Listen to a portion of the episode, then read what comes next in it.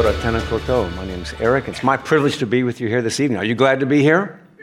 I hope that you are. And if you join us by Facebook Live, welcome. It's good uh, to have you with us. Well, I was surprised when they asked me, frankly, uh, to do this, um, but it's a privilege to be here anyway. And um, I want to start tonight by talking or describing two scenes. Two scenes, all right? Scene number one. Scene number one. It was 1978. I was in my house in San Jose, California. And my older brother had come home from a concert. And he excitedly told me about this Christian musician that he had heard. And uh, this guy, this musician's name was Keith Green. My brother was just positively bubbling uh, with ex- energy and excitement about this guy. And he, and he, said, Yes, Eric, he's, he's a good singer, but he preaches. And he goes, and, and it was like listening to an Old Testament prophet. I was like, Okay. And my brother had clearly been impacted by this guy. But at that time, you know, my brother was trying to be a real Christian. And at that time, I was trying to be a fake Christian. Um, in fact, I was self centered and self absorbed, and I was simply pretending to be a Christian. And so, as I listened to my brother and his excitement about this Old Testament prophet, I just shrugged my shoulders and walked away. Scene number two. It is the 25th of July, 1982, Santa Cruz, California. I can still remember the spot where I was standing at Redwood Camp, uh, where I was working as a volunteer counselor, when I got the news that Keith Green had died in a small airplane crash in Texas. Uh, I was shocked. I was stunned. I was disbelieving. My hero was dead? How could this be? I went and found a grove of trees in a quiet spot and just wept and told God how upset I was that this had happened. Two scenes. Are they different? Yes, they are. Well, what made the difference in those four years that had gone by? Well, a bit less than a year after scene number one, Jesus had dramatically gotten a hold of my life uh, in, in, in really quite an unexpected way. And I had this almost insatiable hunger for God. All I wanted to do was spend time with God and get to know Him. Maybe that's happened or is happening for some of you. And in those early days, someone uh, put me on to this music by this guy, Keith Green. And, um, you know, what was unique and different about Keith's music was every time I listened to it, I felt like God would just kind of open me up and do spiritual surgery, right? Now, you might not think that's a good thing, but uh, I thought it was a good thing um, because without fail, every time when I listened to his music, I'd be impacted by the Holy Spirit. And I would feel like um, someone was pouring Holy Spirit conviction and power into me. Sounds pretty good, doesn't it? Yeah, well, Keith's music was not designed to make you feel good. It wasn't. It was designed to confront you with a holy God who expects holiness or spiritual purity from the people who claim to be his. And uh, during Keith's life, he released four albums. Um, and the last two that are shown here were released by his ministry called Last Days Ministries. So, for him who has ears to hear, no compromise. So, you want to go back to Egypt? Songs for the shepherd, the prodigal son. Jesus commands us to go. And a range of other albums and singles, they were released in the years uh, afterwards.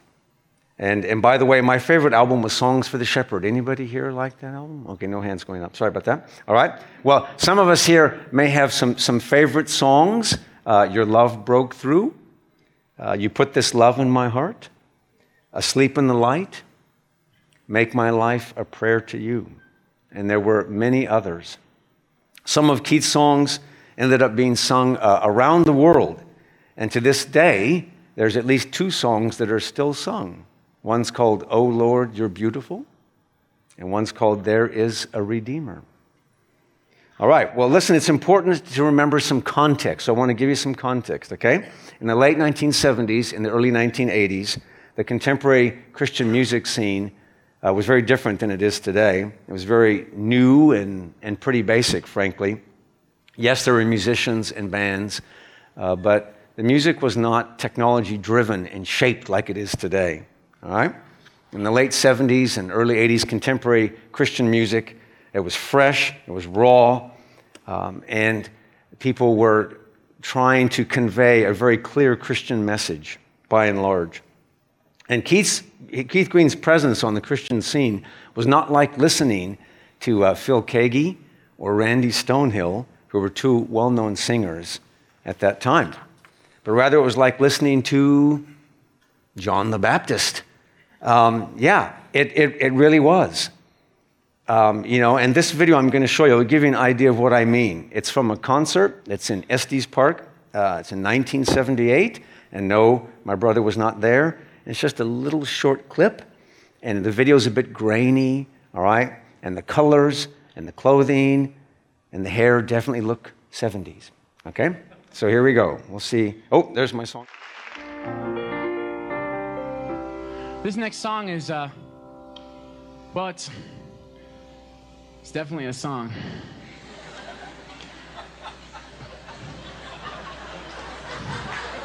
It's interesting. Uh, do you know, a lot of Christians feel like uh, if they give their once, once a week to the Lord, they're doing real well, especially if they go every week. It's kind of like visiting a friend in jail, you know, like once a week. On Sundays, you know, visiting hours. Hi, Lord. How, how are you doing, Lord? Are they treating you okay in here?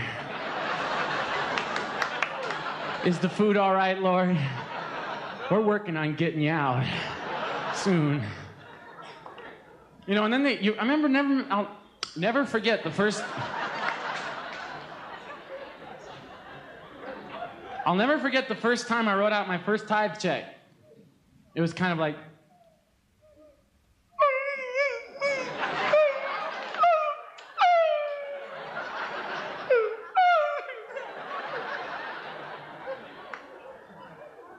And Satan came and told me, You still got 90% left. I went, Yeah, 90%. For me. Lord goes, For who? Oh, hi, Lord. Well, that's kind of a joint account.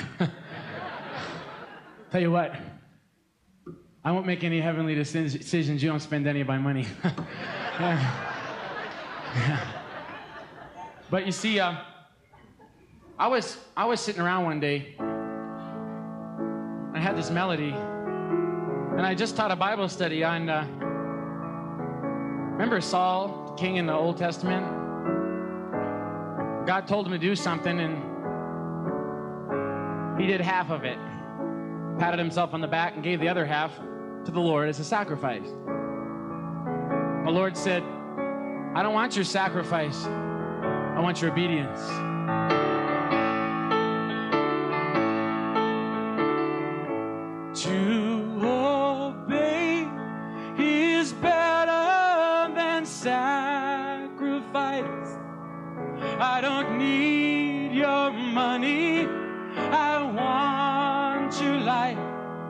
And I hear you say that I'm coming back soon. But you act like I'll never return.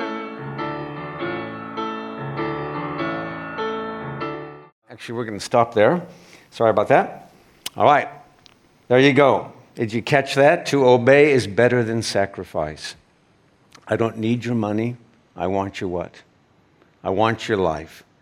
And that was God speaking through Keith to a whole generation of people. In fact, God used Keith and his music to speak to thousands, hundreds of thousands uh, of young people.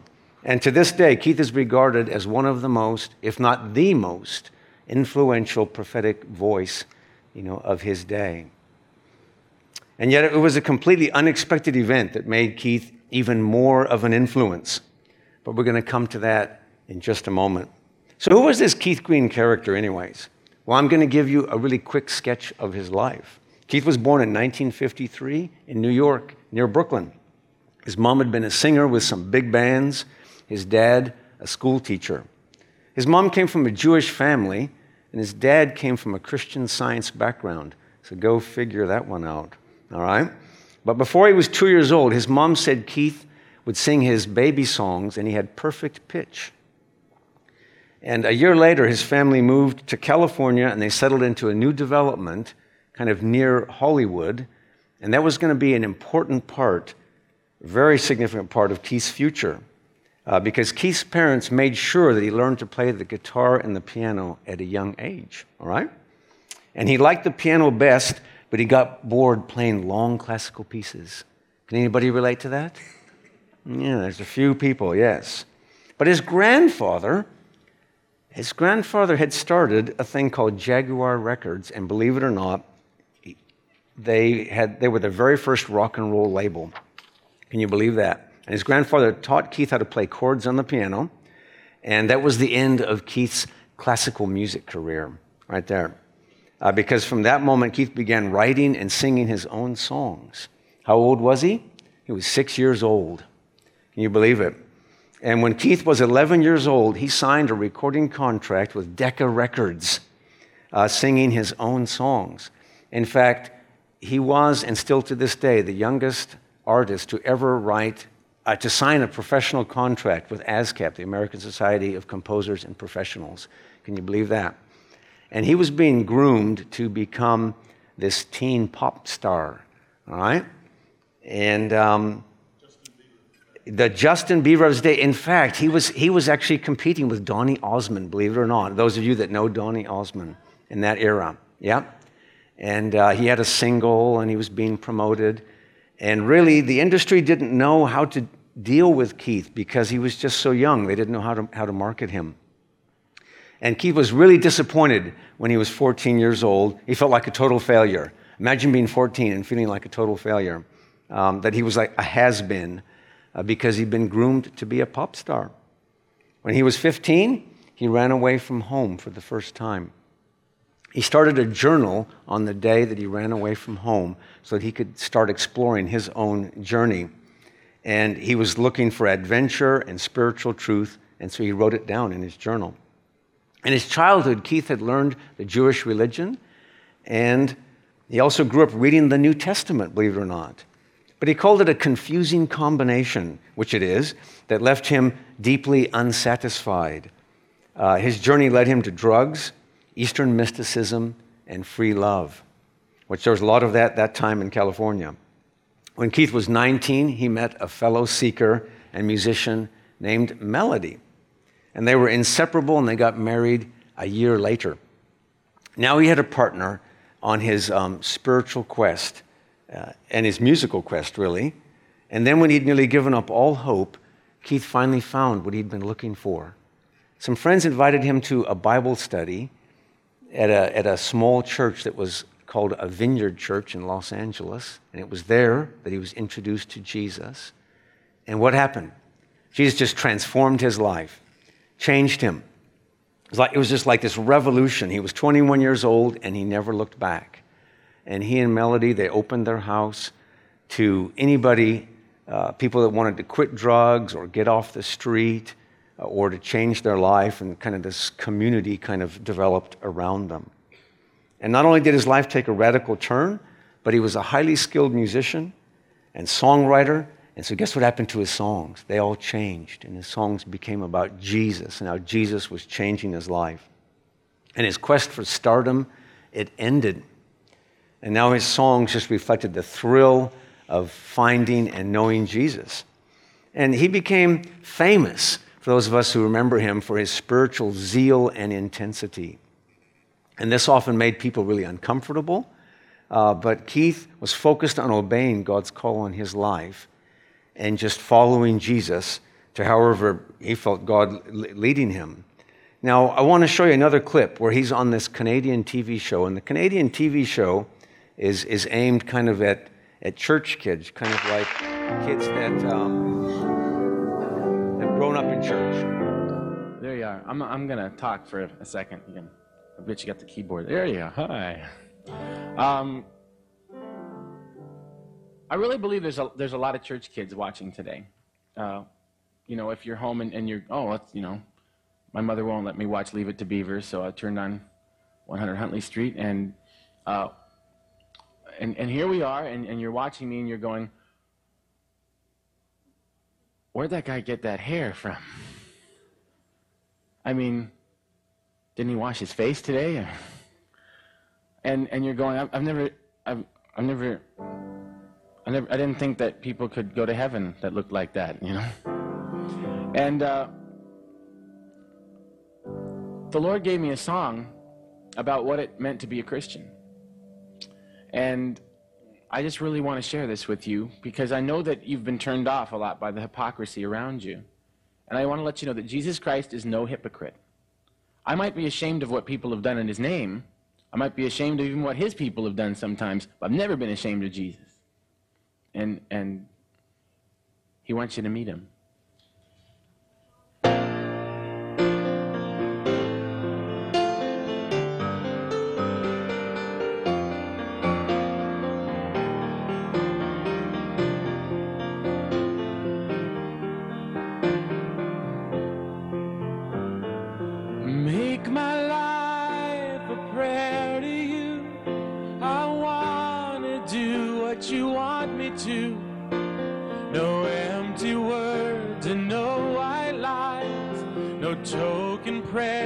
No compromise. I want to shine the light you gave through your son you sent to save us from ourselves and our despair. It comforts me to know you're really there. Here we go. All right. Did you catch that? Make my life a prayer to you. I want to do what you want me to. No empty words, no white lies, no token prayers, no compromise. That really summed up his life because Keith was so passionate about holiness and, and just following God for what, no matter what, what, what it would cost, all right? Complete obedience. In fact, listen to what, what he said one time here. He said this I repent of ever having recorded one single song or ever having performed one concert if my music, and more importantly, my life, has not provoked you into godly jealousy or to sell out more completely to Jesus. All right? And Keith's songs, they were often birthed out of his own spiritual struggles. He, when he, when he, he might point the finger of hypocrisy at Christians or the church, but he had these fingers pointing back at him, and he was acutely aware of that. Well, Keith wanted his albums to deeply touch people, and so he asked his, his fans, his followers, if they would pray and intercede as albums were being recorded. And so thousands of people would pray as his albums were being made. And I was fortunate to be one of those people. I don't know, maybe someone else here, uh, where you, you, you responded to the call to do that. And it was what contributed to this powerful supernatural anointing that would be on Keith's music. Well, the radical commitment that Keith preached was also the kind of faith he wanted his own life to display.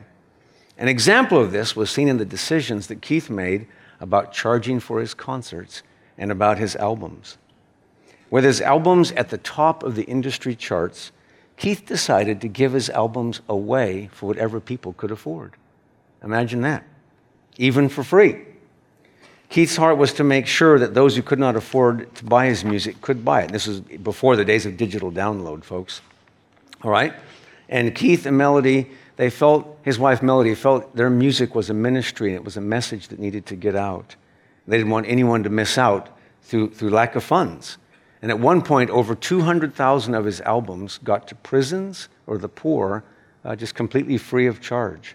It's pretty amazing. Well, Keith then decided to do the same thing with his concerts, which he felt were nights of ministry. So he decided his concerts would be free. So anyone who wanted to come could come. Well, imagine that, uh, being able to come to a concert at no cost.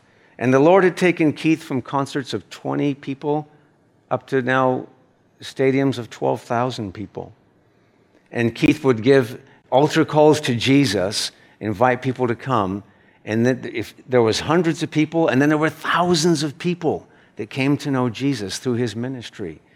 Or people would recommit their lives to Jesus at his concerts. And I'm just curious, anybody here that you heard Keith live or you were impacted by his music? Let me see a few hands. There's a few hands here of people who were impacted by his music. All right. Well, Keith had his childhood dream of becoming a superstar. It was cleansed from his heart because now God was using him as a servant of God to impact people. And that was far, far better than what he had thought when he was much younger and thought his life was over at 14 years old. All right? Well, listen, his ministry, Last Days Ministries, aside from creating and issuing the albums, they had these tracks that they would, would, would issue, print, and, and give out to anybody who wanted them. All right? And they were amazing tracks. They were tracks that talked about forgiveness and repentance and about Jesus, how to come to know Jesus. And some Youth with a Mission friends and I, we one time got so excited about these tracks, uh, we ordered 3,000 of them. And we, uh, we took them with us and we passed them out in Hawaii and all throughout the South Pacific, in fact, uh, which is a whole other story. All right? Well, listen, in 1982, Keith and his wife Melody, they decided to take a trip to Europe, and their hearts were really stirred by what they saw there. They visited a Youth with a Mission ministry in Amsterdam, and they just they couldn't believe what they saw with open drug use and just the absence of churches wherever they went, and God just kind of broke their heart about the spiritual darkness that was there in Europe. And Keith asked every mission leader uh, that he came across what he and his wife Melody could do.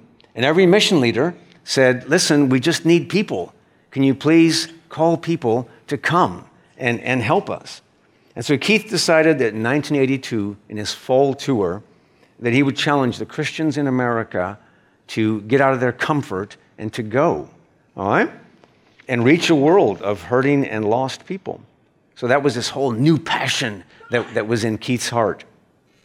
And so Last Days Ministries, they booked large venues all across the USA, in fact, parts of Canada, uh, for a fall tour that was starting in September of that year.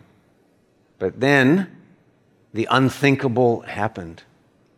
Uh, on July 28, 1982, there was this crash that I referred to.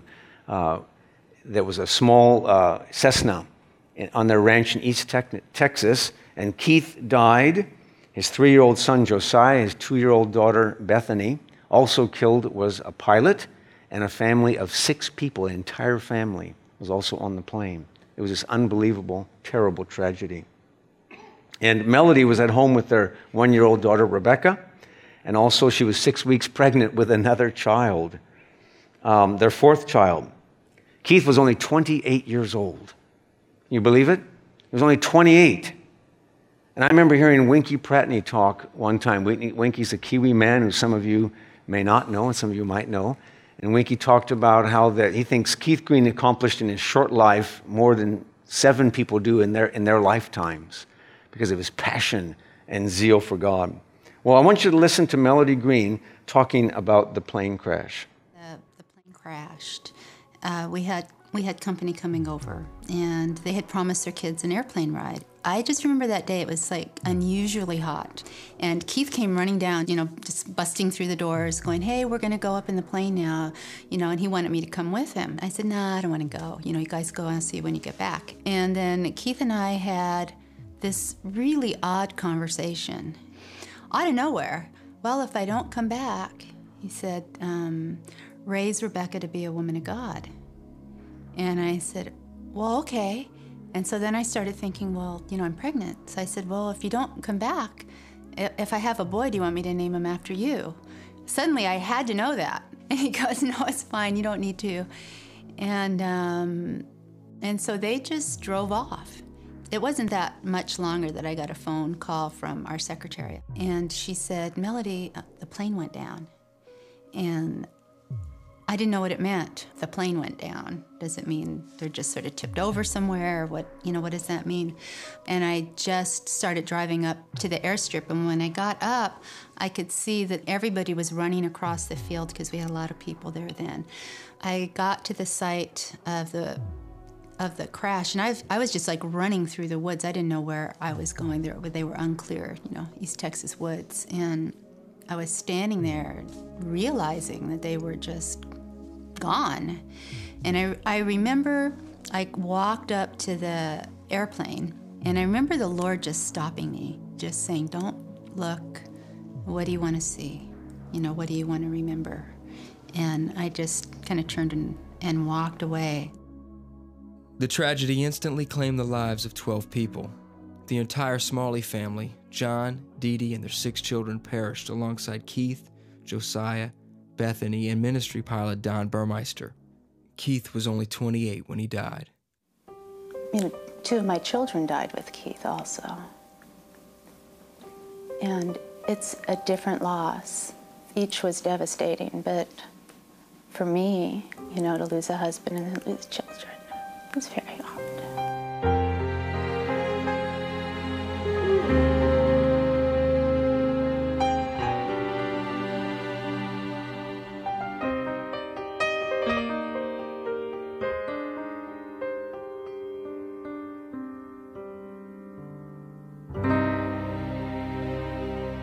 Melody and the stunned Last Days community struggled to comprehend the loss. When I got that phone call, it plunged me into grief. And I remember when Keith had, had died, and other half the people were saying, oh, it was the Lord, and half the people were saying, oh, the enemy did this. And I said, you know what? It was an accident. But even as they grieved, they began to consider how God might turn this tragedy to his glory. I was afraid suddenly to be single and alone, a single mom. And I heard this phrase drop into my mind grain of wheat. I got a Bible and found the grain of wheat scripture. And it says, Unless a grain of wheat falls to the ground and dies, it remains alone. But if it dies, it bears much fruit. He fell to the ground. He was a grain of wheat, but his life was going to bear much fruit. All right. Thank you. Listen, Keith's death shocked the Christian world at that time, you guys. Um, anybody who knew what was happening, uh, we, we, it was just un, un, inconceivable that this could happen, that God would cut short someone's life who was so influential for him. Well, his wife, Melody, who you just saw, she had a real practical decision to make. They had all these concerts planned. And, you know, what, what did they do with the concerts? She consulted her, her friends. She, she prayed and waited on God. And when, when they were in this in between time, she got a phone call from a man who had been in, in Southern California and Keith's, uh, one of Keith's last concerts. And the man, had, in prayer that morning, God told him to go and video the concert. And he didn't know why. But just in obedience, he set up his camera gear. He was a professional that recorded concerts. That's what he did for an occupation. And he recorded. And in fact, that was going to be the last concert recording that they would have of Keith. So he got a hold of Melody and said, Listen, I've got this, this, this video, this, this footage. And so Melody decided to come up with these things called Keith Green Memorial Concerts at these venues that were already booked. You follow? And so people turned out in their thousands at these concerts. And she had Loren Cunningham, the founder of Youth with a Mission, there, and some other mission leaders, because Keith was so passionate about world mission at that point. And um, so Keith would sing, and then Loren Cunningham uh, or Floyd McClung would give a message and a call to mission. So they went ahead and did these concerts, uh, but they, and they showed a video of Keith playing, like in that concert a month before, and showing his passion. And then Loren Cunningham came out uh, and spoke and, and brought a challenge. And you guys, it was just an incredible time. And this is where my life intersected with this whole thing because um, in the same month that Keith Green died, I was called by God to join Youth with a Mission in Hawaii. You might think, oh, Hawaii. Well, of course. I mean, everybody gets called to Hawaii, right? Um, but as a matter of fact, it's true. I, I, was in California in a prayer time, and I felt God specifically told me to, to go to um, Kailua Kona and join Youth with a Mission there. And so I went um, out of obedience uh, about a year later. And the guy who was our director, he was friends with Loren Cunningham, and Lauren had asked him to organize all the practical logistical aspects of this thing called the Keith Green Memorial Concert Tour. All right?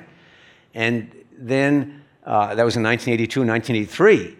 And then in ni- early 1984, my friend Dave, who was this organizer, asked me to travel with him across the United States and Canada. All right? And so when we got to the Canada part, and we were speaking at churches, it was a follow up tour from the Keith Green Memorial Concert Tour, but at churches that were interested in mission. And so, with the Canada part, we drove from the Pacific Ocean to the Atlantic Ocean and we spoke uh, at every major city in Canada, all right? And, um, and did a call for, for world mission. Well, when we got to Eastern Canada, the Youth with a Mission director there, he uh, came to our team and said, You know, we never got to have the Keith Green Memorial Concert Tour here in Eastern Canada. Would you guys run it for us? And we were like, Would we run it for you? We were just like these punk kids. You know what I mean? We're like 19 and 20 and 21. We're like, Sure, we'll run it for you. Um, and so he just did all the organizing, and then we helped run these big events. And we ran the video that Melody Green had supplied, um, which is this footage of Keith. And we got to have the privilege of, of seeing hundreds and then thousands of young people come to these meetings in Eastern Canada and hear a call to world mission. And you guys, it was just talk about full circle for myself because I'd been so touched by his music years, years earlier. I now find myself up front, and people are streaming up front as God's touching them and drawing them to Himself in whatever He was doing in their life. It was just this most immense privilege. And I'm so grateful uh, for that time. And in fact, that's why I'm in New Zealand, because Keith brought this call to not stay at home, but to go. And his call was if God hasn't called you to stay, then he's called you to go. All right? If you remember that? Yeah. And, um, and, I, and I agreed with that. I felt God said to me, Eric, do, you're not going to stay in the United States like one more day, kind of thing. And it's time for you to go. Um, and, and so that was part of my going, like a year later after Keith died. When I was in Hawaii, I met some New Zealanders of all people. And, uh, and God ended up bringing me here to this country um, as part of his big divine plan. So God called me here as a young single man uh, in direct response to this challenge that was brought to myself and many, many other people through this guy, Keith Green. Isn't that something? Yeah. And, and so I, I'm, I'm a beneficiary of his actual ministry, and partly why I'm standing here today, which is actually very, very humbling. And so, you know, my challenge to you is that Jesus calls us to follow him, doesn't he? he calls us to follow him wherever he might lead us. And that begins with us obeying the very next thing that, that he calls us to do. And so I have a question for you. What is Jesus saying to you right this moment? What's he saying to you? What is he saying? Because that's how we find God's will for our life. God's will for our life is not this big, gigantic thing that's out there as this mystery. His will actually is that we just simply obey the next thing that He asks us to do. And as we obey and we obey and we obey, God just steadily starts to unfold this path in front of us in terms of His will for our life. That's been my story and the story of many, many other people. In fact, one day, Darlene Cunningham, who's the co founder of Youth with a Mission, I had the privilege of driving her um, to the airport one day in Hawaii. And I thought, I've got this moment with this amazing person. Um, I'm going to ask her a question. Darlene, what advice would you have for someone who's young and starting out? What do you think she said? She said, Eric, people make Christianity really complicated, but actually it's quite simple. Um, Loren and I have always followed a pattern, and that is we just we ask Jesus, what is he saying to us? And we just try and obey the next thing that he tells us to do. And that's what we do. That's how we've lived our life. And she said, So why don't you do that? And I was like, Okay. I was quiet the rest of the drive. Um, um, yeah, there, there we go. And so that's my question to you. What, what is Jesus saying to you? What, what's he showing you to do? Because um, Jesus commands us to go. He commands us to go. And go might mean going across the street, it might mean going across town, it might mean going across, you know, the ocean. But that's his call to us. So why don't we just stop for a moment and let's pray and wait on him. In fact, let's stand up. Let's stand up. And in a moment, I'm going to invite the band to come out. Jesus, we thank you for who you are. We thank you that you are the risen Savior and Lord, that you are the King of kings and Lord of lords. We thank you that you're worthy of our all. Lord, we were singing earlier and hearing this beautiful song that reminds us about who you are and your death on the cross for each one of us in our place. And Lord, we just say thank you, thank you, thank you, Jesus. I'm going to invite the band to come out. And while they're coming out, let's just close our eyes and wait. Jesus, what is it that you might be saying to us tonight? Us who are here, or maybe someone who's following on us on Facebook live. Jesus, we acknowledge that you're worthy of our all. You are worthy of our all. Anyone here agree with that? Yeah, there's a few people that agree with that. Jesus, you are worthy of our all. And so, Lord, what is it that you're saying to us?